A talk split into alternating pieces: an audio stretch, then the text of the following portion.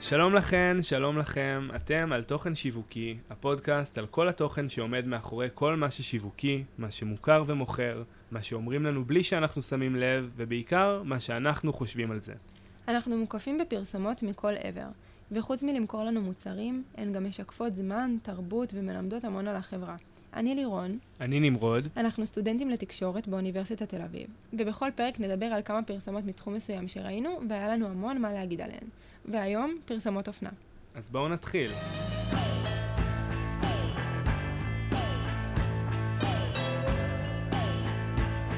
כשמדברים על עולם הפרסום, קשה שלא לחשוב על פרסומות אופנה.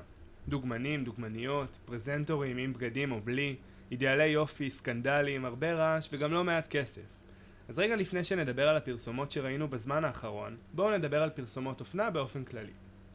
אופנה היא כל מה שנחשב נכון או יפה בזמן מסוים, והיא רלוונטית לתחומים שונים, החל מביגוד ועד עיצוב, תרבות, מוזיקה ואומנות. אחרי המהפכה התעשייתית בשנת 1760, שהובילה להוזלה משמעותית במחירי הביגוד, התפשטה האופנה והפכה מעניין של המעמד העליון לנחלת הכלל. היא מיצבה את עצמה כחלק מרכזי בתרבות. מותגים הפכו להיות סמל סטטוס, וכל מותג היה מובחן באמצעות סט ערכים שהבדיל אותו ממותגים אחרים, ושפה ויזואלית ייחודית. עם המעבר לעולם הטלוויזיה באמצע המאה ה-20, הגיעה האופנה גם לזירה הזאת. השימוש בווידאו לעומת תמונה או שלט חוצות הוכיח את עצמו כאפקטיבי ביותר למכירות. הטכניקה הזו אפשרה לספר סיפור ביתר קלות ולהעביר מסרים בצורה טובה. עם השנים הבינו שאופנה היא לא רק מוצר צריכה, אלא כלי לעיצוב תפיסת היופי בעיני הציבור. כך התגלו גם הבעיות בתכתיבי האופנה, שיכולים להוביל לדימוי עצמי נמוך, הפרעות אכילה, דיכאונות ועוד. בשנות ה-70 החלה להתגבש תפיסת אחריות חברתית לתאגידים שונים, וביניהם מותגי אופנה שלקחו אחריות על המסרים שלהם. את המגמה הזו הוביל המותג בנטון, שבשנות ה-80 וה-90 החל להפיק קמפיינים פרובוקטיביים ששידרו מסר חדש. הצבעים והבגדים הפשוטים מאחדים בין עמים ותרבויות. בקמפיינים היו דוגמנים ממגוון אתני, מגדרי וגופני רחב. הפרסומות של בנטון נחשבו פרובוקטיביות בין היתר בשל השימוש בקבוצות שנחשבו מוקצות, ביניהם חולי איידס, אסירים וסוהרים. אבל מהלכים פרובוקטיביים הם תלויי תרבות. כמו שהפרובוקטיביות של בנטון הייתה רלוונטית לקהל אמריקאי, גם בישראל היו פרסומות פרובוקטיביות שהשפיעו על התרבות במדינה. זכורה במיוחד הפרסומת של קסטרו, בכיכובם של יעל אבקסיס וליאור מילר. הפרסומת, משנת 94, הראתה את אבקסיס מתהלכת במעיל, כשלפתע מילר פותח את המעיל שלו ומראה לה שהוא לא לובש כלום מתחת. בתגובה, היא עשתה את אותו הדבר והפתיעה את הצופים בבית. הפרסומת חוללה סערה חברתית בישראל, שנחשבה יחסית שמרנית עד אותו הזמן, וחידדה את ההשפעה שיש לעולם הפרסום על התרבות והחברה. בשביל מותגים שלא הפנימו את האחריות החברתית שלהם ביצירת פרסומות, מדינות שונות חוקקו חוקים שמתייחסים להשפעת הפרסומות על החברה. בבריטניה למשל, יש חוק שאוסר על שידור ויצירה של פרסומת סקסיסטית ומגדיר מהי פרסומת כזו. גם בצרפת ונורבגיה יש חוקים דומים.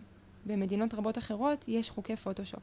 גם בישראל יש חוק כזה, שבשמו הרשמי נקרא חוק הגבלת משקל בתעשיית הדוגמנות. אז אחרי הרקע הזה על פרסומות בעולם האופנה, נמרוד, איזה פרסומת הבאת לנו היום? אז אני ראיתי בשבוע שעבר את הפרסומת החדשה של פוקס, ויש לי המון המון מה להגיד עליה. בואו קודם כל נשמע חלק ממנה.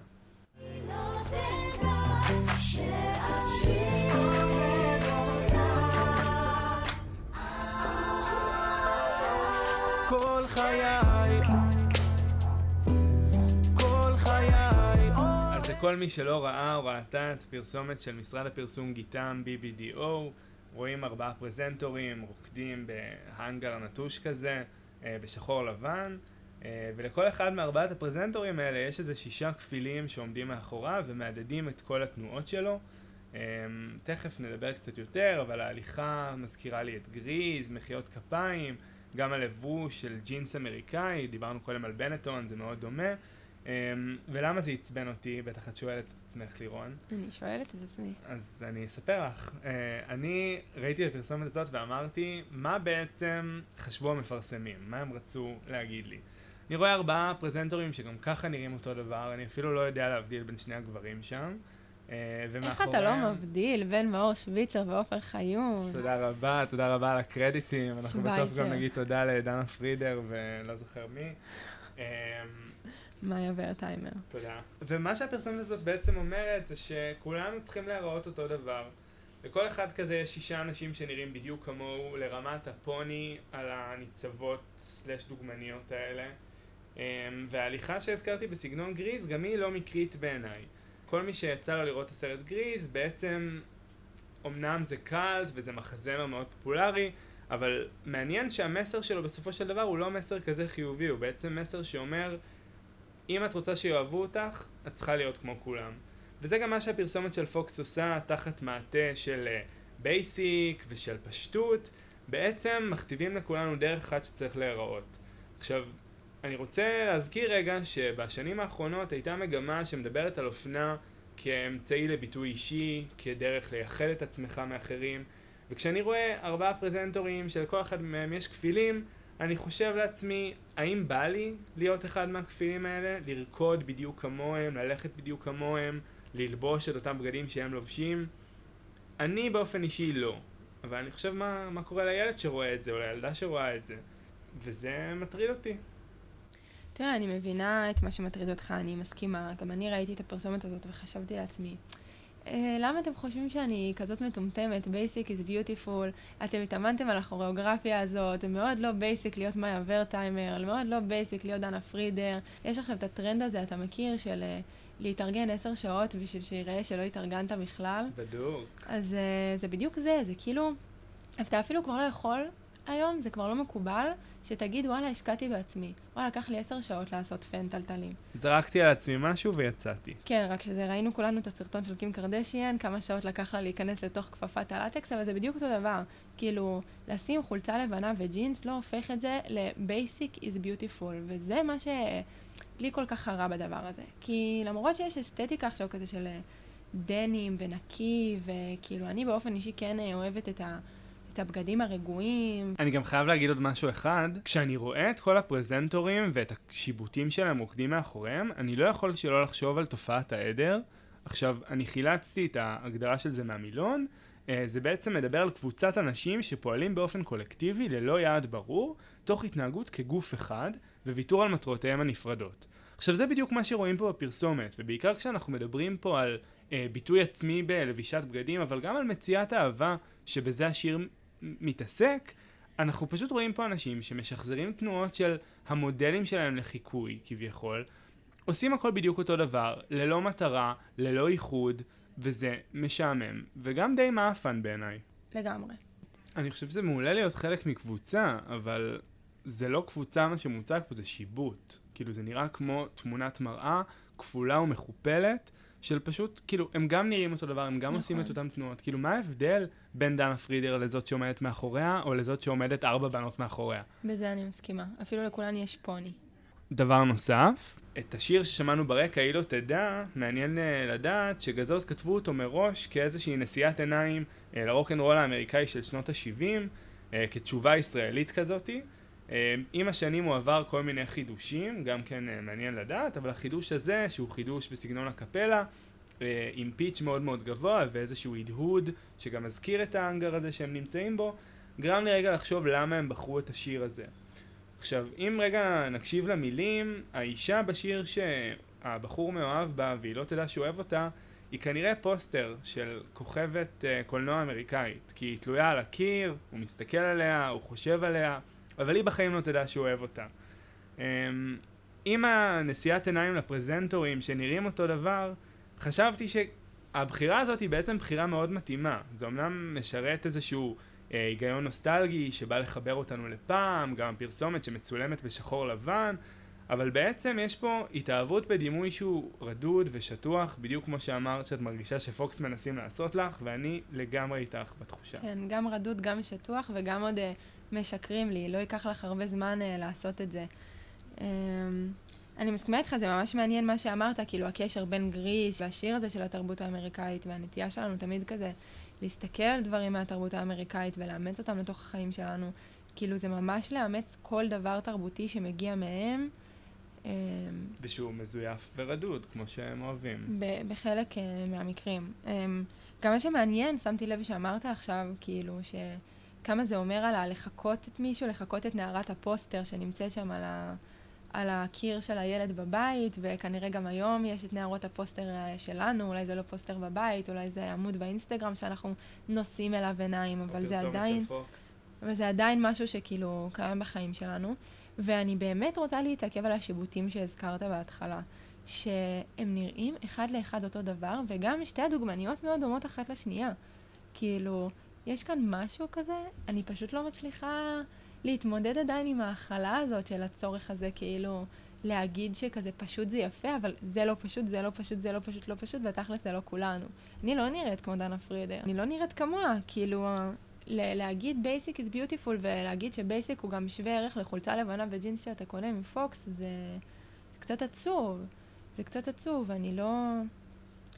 אני מאוד uh, מזדהה עם התחושות שאתה מעלה. אני לא ראיתי את הפרסומת הזאת בהתחלה וחשבתי שהיא בעייתית. מצד שני, אני כבר לא בגיל שבו הדברים האלה משפיעים עליי עד כדי כך. צריכה לדאוג ללי, ללירוניות הקיימות היום, בנות ה-14 וה-15, ולהיזכר בדברים שלי קרו בגיל 14 ו-15, ולהבין שזו אותה השפעה עליהם, כמו שזה היה עליי. עכשיו, את הזכרת את העניין הגילאי, וזה באמת uh, מחייב אותנו להתייחס לאיזושהי תופעה תרבותית uh, שמאפיינת את האנשים הצעירים יותר, וזה הטיק טוק. Uh, אני בעצמי לא, אין לי טיק טוק, אבל אני קצת עשיתי מחקר uh, וראיתי סרטונים, וגיליתי שהריקוד שהם רוקדים בפרסומת מאוד מזכיר uh, ריקודים של טיק טוק. אה, וגם את המהות של ריקודי טיק טוק, שבעצם עוברים שכפול, אה, ריקודים מימטיים, אה, שאנשים מחקים אחד את השני, חוזרים עליהם שוב ושוב ושוב ושוב, והתופעה הזאת של החיקוי, מצד אחד היא הזכירה לי באמת את גריז, או אפילו ריקודים בסגנון בוליווד, אבל גם את הריקודים של היום, של טיק טוק, שבאמת מתחברים לאותם נערים ונערות שצופים בפרסומת הזאת. כן, אבל מצד שני, כשאנחנו מדברים על טיק טוק, יש משהו ברשת החברתית הזאת ש...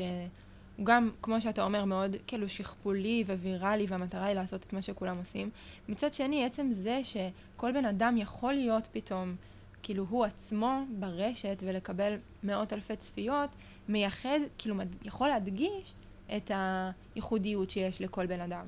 כאילו, אני כן חושבת שמי שמצליח ברשת הזאת ומי שנראה אה, שהריקודים האלה עובדים לו, באופן קבוע, כאילו שמממש את עצמו ברשת הזאת, דווקא אנשים שהם כן מראים את מה שמיוחד בהם, את מה שמצחיק, כאילו מצחיק בהם, או יפה בהם, או שהם מוכשרים בו. בסוף, אה, בוא, בוא נודה באמת, קצת קשה להמציא את הגלגל, כאילו, יש מאות בנות שמייצרות סימניות, אבל וואלה, אני מתה על הטרנד הזה בטיקטוק של לצלם את העסק הקטן שלך ואת האומנות שלך, וכזה מה הדברים המיוחדים שאתה שם בו. אה, השאלה זה לאן זה הולך בתוך המבול של התוכן. אה, כשכל מה שעושים היום זה רק לייצר עוד ועוד ועוד ועוד, ולא לחשוב יותר מדי על האיכות, כמו הפרסומת הזאת ופרסומות אחרות שאנחנו נדבר עליהן עוד. אני רואה את הפרסומת הזאת ואומר לעצמי, ברור שהיא לא תדע שאתה אוהב אותה, כי אתה וכל העשרה גברים האחרים בחדר נראים בדיוק אותו דבר. גבר שלא נראה אותו דבר בנוף הכללי זה אלי בירן. ראית את הפרסומת החדשה שלו על מצ'טונים? כן, ואני אפילו יודע מי זה. אנחנו יכולים uh, לראות אותה רגע ביחד. פאוץ' פותר, בעיה נפוצה. יש לו כיס קדמי, שיוצא חציצה. שיוצא חציצה? הוא מפריד בין הרגל וה... תחתונים, מבינים, מבינים, מבינים. אה, אני תופס מעצמי גבר מבין, אבל אני לא הבנתי מה הבעיה שלך עם הפרסומת הזאת. אמ, לא, למה דווקא בהכרח בעיה? אני חושבת שיש בה המון דברים חיוביים, חדשים בנוף, מעניינים. ליברן, אם נשים דברים על השולחן, הוא לא הפרזנטור הגברי הרגיל שאתה מדמיין, בטח לא כשאתה חושב על הלבשה תחתונה.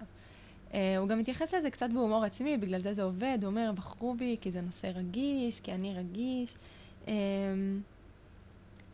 אני אוהבת את, ה, את הבחירה הזאת בו. אני חושבת שזה מצליח איכשהו לעשות מין עבודה כזאת של uh, הומור עצמי, שמצליח להביא לסדר היום סוגיה שהיא קצת יותר מביכה לפעמים.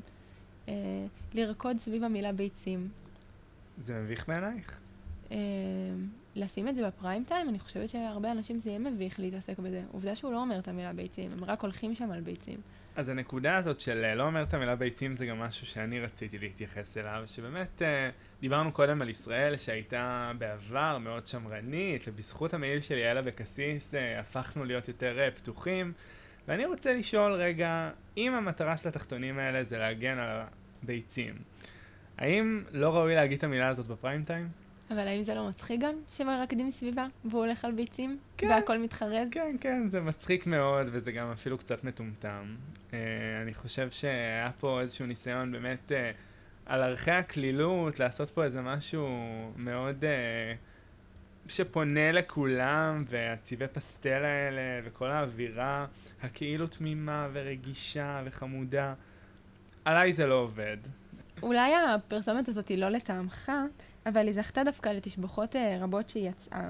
אה, אותה פרסומת שעשה משרד הפרסום אדלר חומסקי זכתה מקום ראשון לתחרות קקטוס הזהב. נשמע פרס מאוד חשוב. נראה לי שהוא חשוב לאנשים הרלוונטיים, אולי. וגם ביוטיוב אתה יכול לראות, להיכנס ולגלול באין סוף תגובות חיוביות על כך שהיא מצחיקה ומשעשעת, ואנשים מדלגים על פרסומות, ודווקא הזאת עם השירים.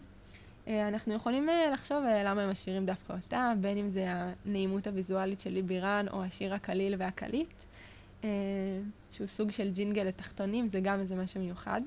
באמת הזכרת את הג'ינגלים, אז רציתי שוב לתחזק את האובססיה החדשה שלי, מסתבר לטיק טוק.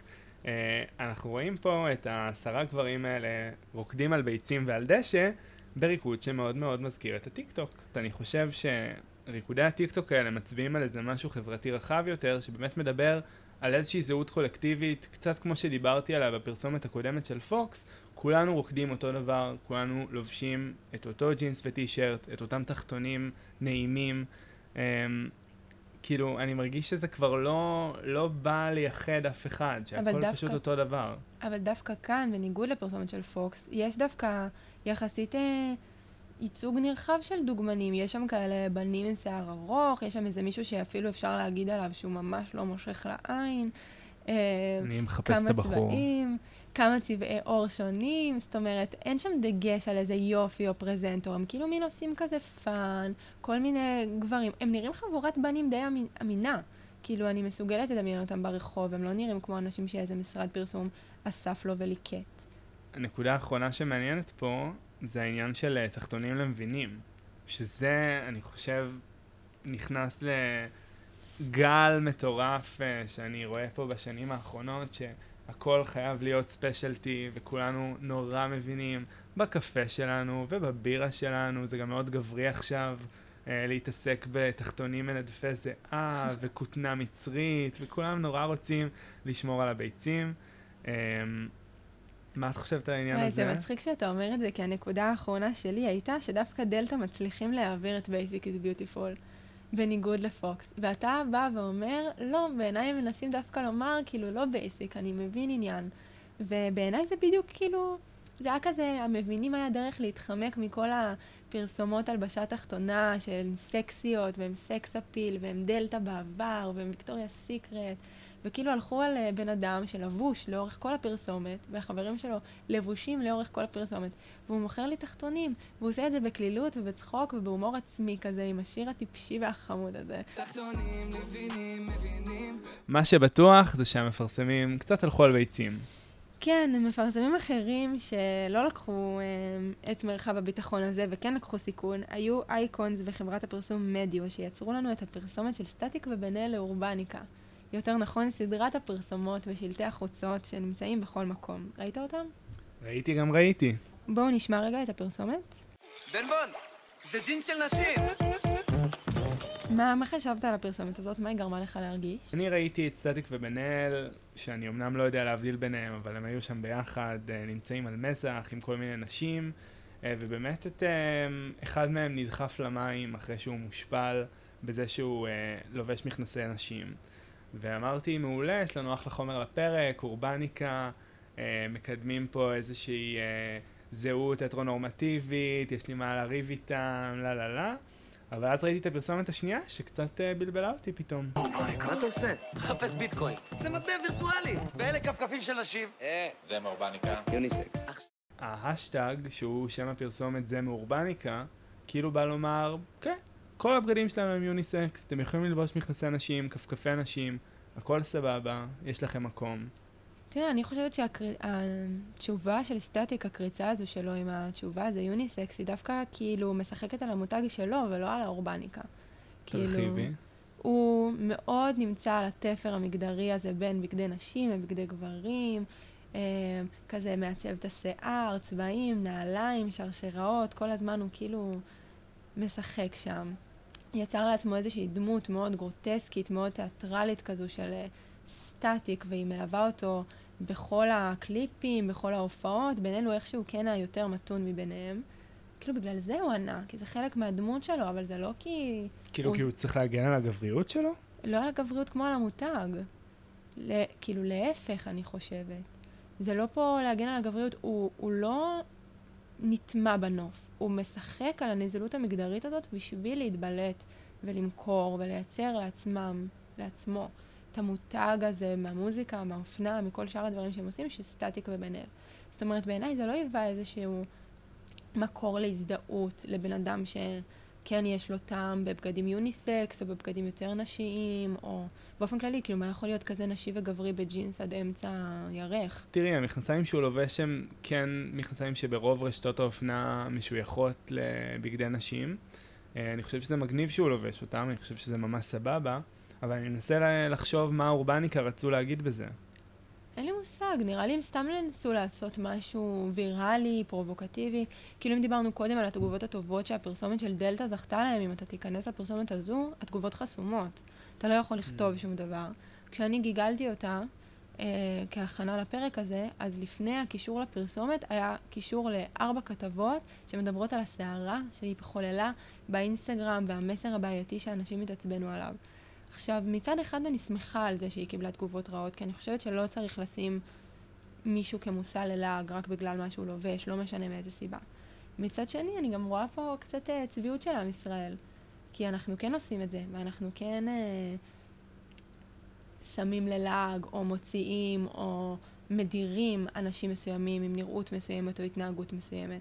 אני חושב שיש פה גם איזשהו מסר של אומץ, שאומר, אם בא לך ללבוש ג'ינס של נשים, אתה לגמרי יכול לעשות את זה. אבל לקחת בחשבון את זה שתהיה מושא ללעג, שידחפו אותך לבריכה, שיסתכלו עליך עם גלאי המתכות כשהוא מחפש ביטקוין, לא יודעת מה הוא עשה שם. כן, כאילו... יש שם גם הרבה נונסנס בפרסומת הזאת. חלק מטרנד ההומור שהביא לנו רועי כפרי, אבל, אה, אבל כאילו זה, זה המסר שזה משדר, אתה תשלם על זה איזשהו מחיר חברתי. זה לא ממש מנרמל. כאילו, יש כאן את הממד הלעגני של הפרסומת הזאת.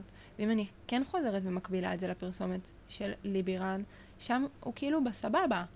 הוא משחק אמנם בפחות אה, בוטות על הרגישות הזאת שהיא מגדרית, שהוא נשי, שהוא זה, יש שם איזה משהו ככה בהיחווה. זאת אומרת, אה, רגיש וטוב לו, אמיץ ורע לו. כן.